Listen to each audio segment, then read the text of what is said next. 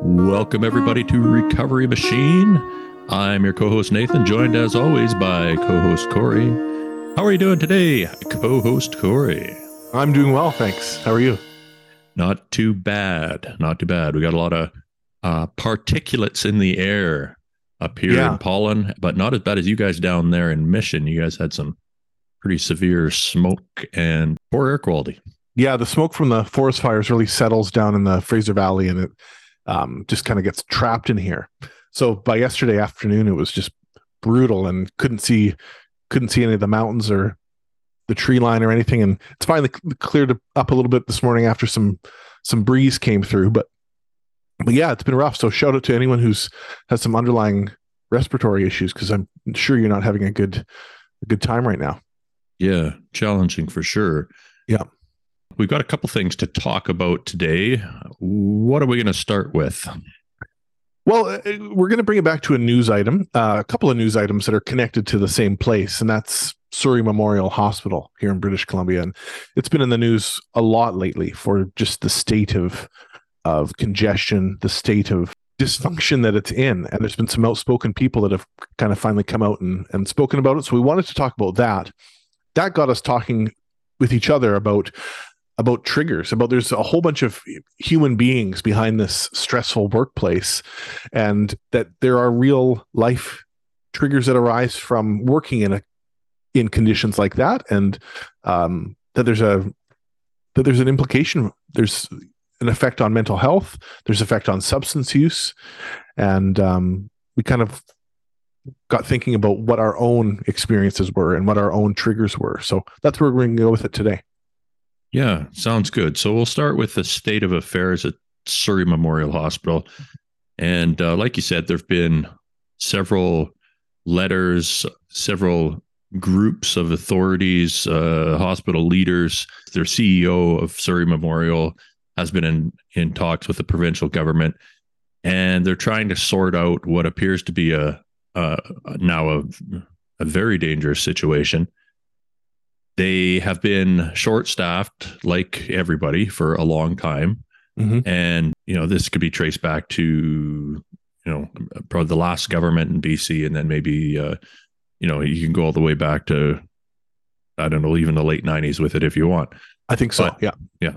But we haven't been we haven't been funding and it's getting to the point now where doctors are starting to sound the alarm as far as what they appear to be saying is that we're slipping below what would be the the baseline for minimal standards of care. So i'll go through we've got a, a few articles here and i'll just i'll uh, kind of go over the bullet points here that uh, that i've highlighted. Cool. So talking about surrey memorial I guess Fraser Health is assessing its hospital network to see who can spare staff for Surrey Memorial.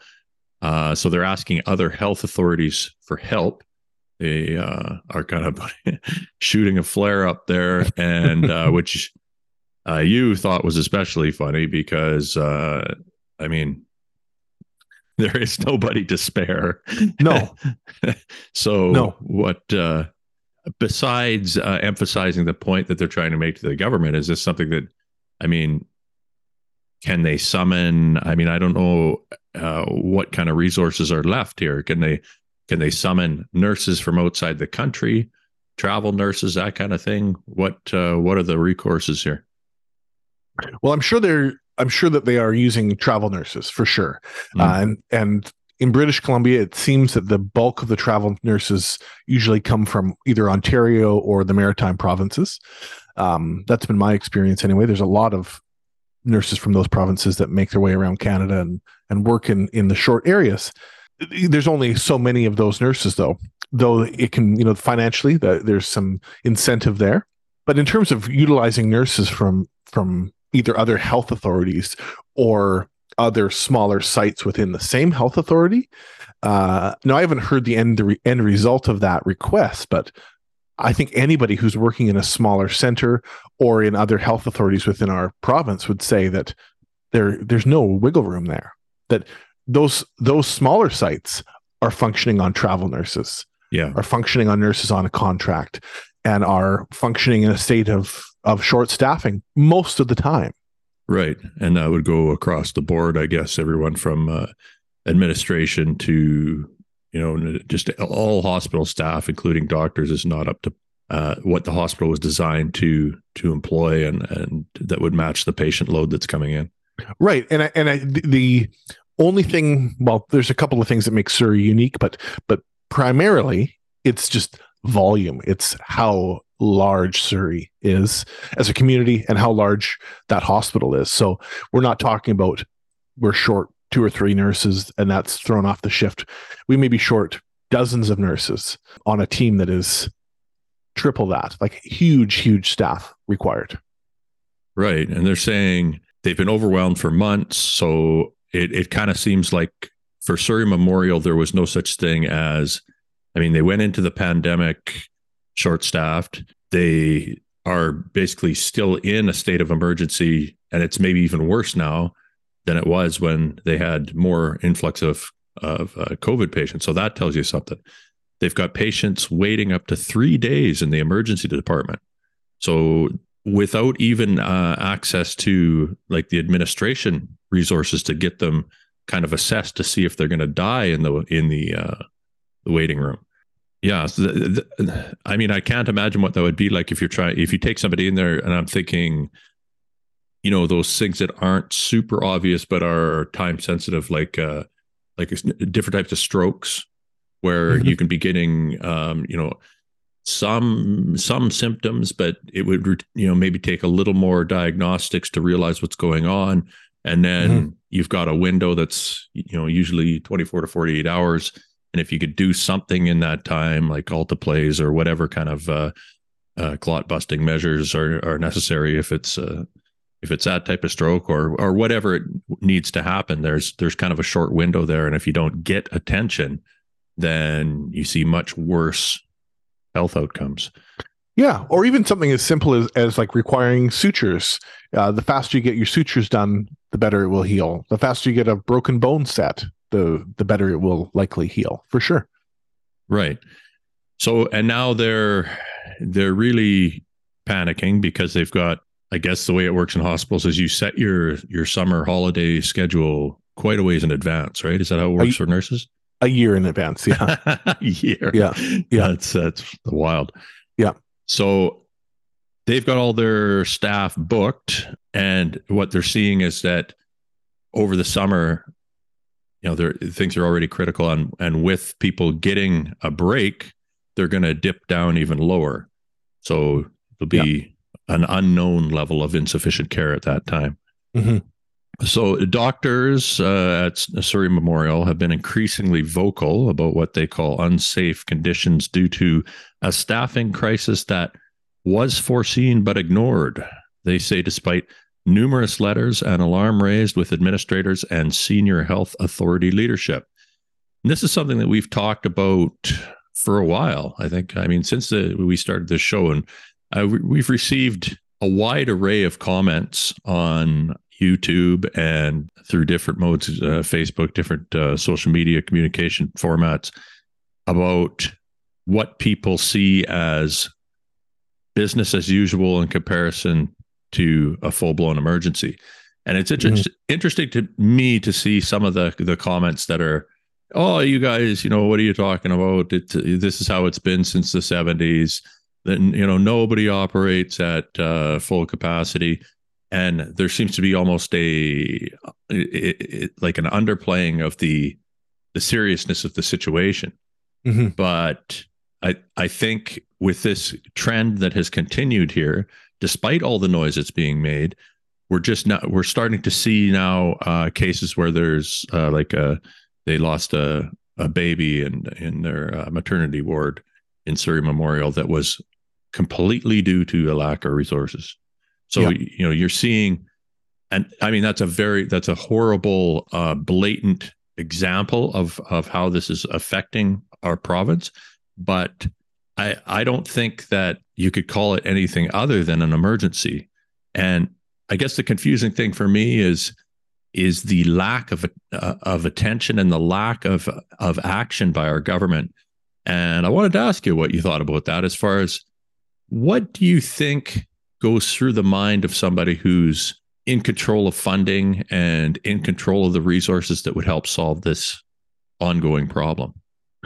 Yeah, there's like there's such a disconnect between what the public is seeing, what frontline workers, whether they're doctors or nurses or support staff, are experiencing, and then the way it gets explained or justified by by the powers that be. They're within the health authorities themselves or within the, the government. And and there's a like a real sort of protectionist style there where you know i wonder in, instead of the minister of health and the government saying everything's okay everything's cool we're fine we just need to we just need to pull staff in from other hospitals and other health authorities within the province and and uh, move, move shuffle things around like it would be really refreshing to hear a a admission that it is a crisis. And i think we're just right maybe that will come but we're in this state where they're where they're still trying to deny that there is a a crisis. And that's really i mean i'm out of it now but i'm i i can recall many times where that was still the case when i was working where hearing that hearing that everything is okay everything's fine. And that is disheartening uh, disheartening for the staff who are working in it. They're told not to speak it, and, and that, that case that you um, highlighted, where the, where there was the the death of a of a baby, the physician, I believe, in the news, it was highlighted that the physician documented the the staffing concerns in their documentation, and they and that was that's a controversial move because the powers that be do not like that. They do not want the state of of short staffing or of extreme workloads to be documented. Well, yeah, I mean, it, I just I can't imagine how they think that doctors are going to continue to tolerate this, because ultimately, I mean, uh, there's one contingent of uh, over a hundred doctors here that have collectively expressed concern. Yeah, and um, I, I mean, they don't have the resources, they don't have the staff. Uh, one put it it's like tying our hands and telling us to go do excellent work. It's an unfair expectation. Uh, the system is failing, but the physician is asked to continue to provide high quality care to the patient and the public. So, I mean, I can't help think how long would somebody tolerate this kind of stuff when, uh, like, uh, there's, uh, they talked talked with a, uh, I think it was an OB-GYN who was explaining that they spend the majority of their day talking to patients and apologizing for how long they had to wait. And the complications that pile up when you've got a, a delay in a maternity ward like that, there's all sorts of different crises that could happen just because of that, that didn't necessarily have to happen at all if the staffing was at the correct levels. Yeah, it's a particularly extreme case and the public needs to hear a case like that because the unnecessary or preventable death of a child or of an infant will resonate with people. But i think there are across every unit of hospitals like that that are stretched to the max there are examples of of consequences of the of the workload. You know whether it's a, a person in a in an acute care unit who's not being turned regularly and develops a, a pressure ulcer I mean, that's a much less newsworthy story per se, but there's a consequence to that. Someone could develop sepsis from that and die from that. Yeah. So, you know, these are things that that there are consequences to the staffing issue that go beyond just a stressful shift. That go beyond someone waiting in an emergency department. The consequences have physiological elements to them as well, I think. That's right. That further tax the system. Yeah. It's uh it's a, you know, it's the same story that we've seen in all facets of our healthcare system where it seems like we're running around putting band-aids on things all the time and there's no preventative care being done or there's no system in place that has the staffing and the resources and the funding to actually do preventative medicine in a way that's going to prevent these things that snowball into issues like I said, the type of issues that can cause more problems down the line just for from a staffing concern or to actual, you know, patient death or worse outcomes in general. Yeah. I mean, and you, you know the and and the pandemic had an interesting effect on that because during the acute phases of of the pandemic during the acute phases of each um, variant that rolled through the hospitals actually saw a decrease in, in numbers in many cases of other things mm-hmm. the icus were obviously at capacity there were an increased number of respiratory patients in hospitals but there was a phase within the first year of the pandemic where the hospitals were quite their numbers were actually down of other mm. things and so that there was a there was a tax on certain certain parts of the hospital systems but there was also a, a pressure that was relieved elsewhere. Do you think that's because people were not going about business as usual doing the regular activities? So there wasn't the like there wasn't the kid coming in with the broken arm from being at the playground. There wasn't the uh, sports injuries, maybe the you know what was that the the type of thing, or were people maybe just their focus had shifted so and they were also concerned about going to the hospital? Mm-hmm. like you would have to consider going to the hospital a little more than you would pre-pandemic right? Because you're going yeah. to an actual center where you know there's going to be a higher chance of running into an infectious disease so. Yep, the both of those are true, and then I would add to that that there was just this there was a language at least in our province of of being like really sensitive towards the healthcare system and only use it if you need it and take some of the pressure off. And and that was the language that was being spoken. So i think all three of those things but greatly like you said the fact that people were were people's daily lives were were modified and and people were not there were the amount of contagious or um communicable diseases were down in general. So, but now that that, that sort of tapered off and people got back to normal, despite in some cases and for a period of time the numbers being down, there was a eventually a, a tax on the system, a strain on the system that that built and built and built. And now we're seeing the end result of all of that. And we're seeing also the the product of people like myself walking away from from mm. healthcare. Yeah and there yeah. are a fewer people who actually want to do it. That's right. So as the situation continues to degrade and uh, working conditions become less and less tolerable, more and more stressful, you you get that feedback loop where uh, physicians, nurses, hospital staff burn out, or they just turn their back, or they develop a you know some kind of a uh, coping mechanism that can't be maintained, like uh, using some sort of a substance or or whatever it may be uh, basically you're running your staff you're going through staff faster no mm-hmm. question mm-hmm. about it mm-hmm. you were talking about uh, was it yesterday you were in vancouver in, general yeah two days ago i was in vgh yeah yeah and what was that like for you walking through there i wasn't in the emergency department so i mean i think that would be very very different mm-hmm. um, but i saw I mean, a, a, tremendous volume of people and a tremendous volume of staff, and and the staff working really, really hard, working really, really hard. And it took me back to that feeling, the feeling of working really, really hard amongst a a sea of humanity. Mm-hmm. I overheard, I overheard, I just, just, you know, you hear things in passing and I heard someone asking a, a staff member, and I don't know if, if the staff member was a nurse or a, a technician of some sort, but they said, "Oh, it's another day in paradise," and I thought, like, I've heard, I I've heard that before, mm-hmm. coming from myself, and it's like where you, you know, I've talked about it on the show where you, I would try to like, um, reframe what I was experiencing or like soften the blow of what I was experiencing, but I translated like another day in paradise to, oh my god, get me out of here yeah, yeah. And uh, I mean, just before we started recording here, I asked you what what do you think? is to me, when I I look at these situations and I I just I can't wrap my head around what would keep somebody working. Like, it, let's use Surrey uh, Memorial as an example. Mm-hmm. Why do they? Wh- why do our healthcare professionals continue? And uh, what makes them choose to do so under these kind of uh, less than optimal circumstances. Mm-hmm.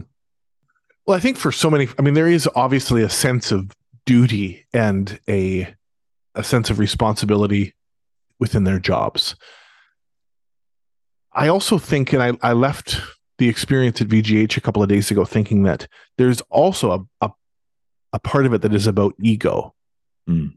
And that that's not necessarily a, a bad word that it's not, I'm, I'm not saying that as a, a slight on someone who is driven by ego and driven by like the status of their job or some of the prestige of working in like a larger a larger center or a trauma center there is a, a, an amount of prestige there i think i felt a sense of ego within my job and having a kind of a supervisory role within my job mm-hmm. but i don't think that that fixes everything or makes some of the like psychological or mental tolls of the environment it doesn't make you immune to that because you've got this ego that's pushing you through in Right. fact i think it can create kind of a a clash there can create an internal conflict Yeah, and probably makes you more vulnerable actually because you're not when you're projecting this healthcare persona and you're getting some kind of a positive benefit from benefit from that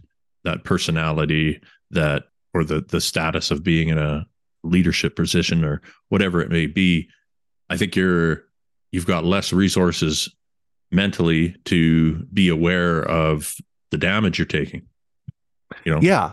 Yeah. And I like how you I like how you said uh, healthcare persona. Because like usually the healthcare persona is to be unfazed. And the more you can seem unfazed, or in some cases, like you kind of come across as um yeah, just indifferent, indifferent to the madness that's around you. That's looked at as as as noble. Mhm. And it's refreshing almost if you can see someone now who who admits it or says we got a big problem here or says like i'm really struggling to get through this day but the, there's a cultural thing within healthcare that says that you don't do that Yeah, they want a stoic kind of persona. And Mhm. they want you to go in there and be an oak tree. And yeah the winds can blow in every which direction and you're fine and you're fine and you're fine until a big storm hits and you've, you know, had some cracks at your bases and it's taken a while, but then all of a sudden you fall and you don't get up. And I think that's what's kind of happening in a lot of cases with our healthcare professionals. yeah and and i guess it was just and I, i'm using vgh as an example because i was there but you could say the same of surrey memorial hospital too like for a big big center where any time of day you're walking down the hallway or standing stationary and you see you might see 50 or 100 staff walking by you within a couple of minutes and knowing what we know now what what i've learned in this process there are people there that in that 100 staff who walked by me who would be struggling either struggling with their mental health struggling with harmful thinking or or depression or a state of anxiety or substance use Ten percent will have a substance use, or uh, you know, or go home and lean heavily on alcohol, or or you know, some kind of a coping mechanism that's not going to serve them long term. Yeah and it's just it's it was interesting to to keep that in mind as i observed my surroundings there Yeah, I bet. Was there any like were, you comfortable being in that environment? Uh, like I said, maybe if you were in the uh, emergency department, it would be different. But just being in the hospital like that and not being an employee anymore, you know, it, it, was there? Are you at peace with that right now, or Uh, yeah, I'm at peace with it. I feel a sense of relief that I don't have to be in that in that world with all of those psychological triggers for me. But there's also a piece of me that that I think is still still aware of of some grief around the closing of that door. If I'm honest with myself, that okay, that because my knowledge is still there and? I that part of of of a healthcare worker's brain that goes through a differential diagnosis or goes through like what the order of things should be in terms of treating something or just the knowledge that kind of comes in inadvertently or that comes out of your mind inadvertently that that I don't apply that to to the career of nursing anymore but I still have that information and it doesn't have anywhere to go like it did so right. I don't feel sad about that, but I'm, but you know, just grief in terms of an awareness of of those thoughts that come about and that knowledge that comes about that I still have. Hmm. But there's also a big sense of relief. Yeah. I would say first and foremost. relief first. Yeah. Yeah. I'll just read some more about what's happening with the maternity ward stuff there. So, more than two thirds of women's health providers at the hospital, we're talking Surrey Memorial, have signed a letter saying critically inadequate resources are compromising patient safety, resulting in an untold number of close calls and the death of a newborn, uh, which we mentioned in 2020. It's scary. I've had many colleagues come to me and say, every day I'm afraid. I'm afraid of what's going to happen to our patients. I'm afraid of litigation. I'm afraid for our nursing colleagues. It's a storm. More than 100 emergency physicians from several Fraser Health hospitals came forward over the last two weeks about the crisis in their own departments. That's uh, that's substantial. Yeah, that's big. More than 100. And and I just to those physicians who came forward, I mean, thank you because I I know as a again speaking of as a former nurse, thinking of my of my my fellow former colleagues, they needed that. We needed that at the time. We needed physicians to come forward as a voice of support. The the nursing voice, I don't think is enough, has been enough to create change. There needed to be some bigger bigger guns at play. And I think the, the physician voice is a really important one in the conversation. Yeah, I agree. To me, it looks like you've got two options if you're the government here. You either do something about this problem and get some funding and some resources and some programs, uh, you know, start looking at this realistically and meet the challenge head on without delay. Or I think if you push this any further than it's already be, been pushed, you're going to start to see those hospital physicians just walk away. Um, mm-hmm. They don't, uh, doctors don't have to tolerate working under these conditions when, I mean, uh, they've got opportunities all over the world, you know. And then what? Then what yeah, happens? That, and then what is right? Yeah. So it I continue to be perplexed by the the lack of action by our government. And what's also interesting to think about is, uh, you know, whenever the next federal election is, we're probably, I'm guessing it's going to be late next year, and I would be surprised if we don't see a change there.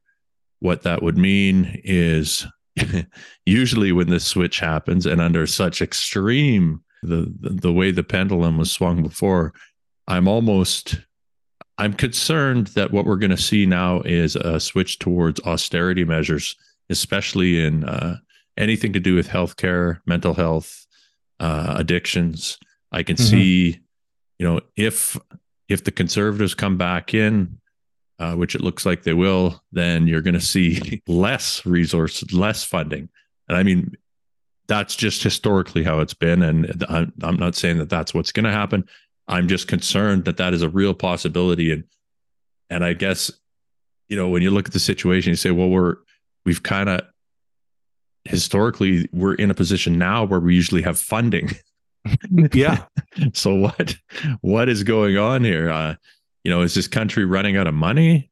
And if so, I don't know. I I guess I I would love to see where this money is this money that's being allocated because our healthcare budget is astronomically huge huge yeah where, where is the money going and you know all this money we spent on covid i know we wasted a tremendous amount on we overbought uh, vaccines to the order of billions of dollars et cetera.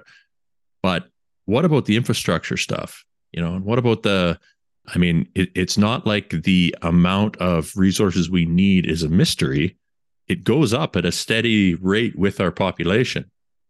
So if you have all the information in front of you and you know what you're facing, how on earth can you not make it happen? I, I just, I, it's obviously, I, you know, it's, it's a complex situation, but it, it confuses yeah. me.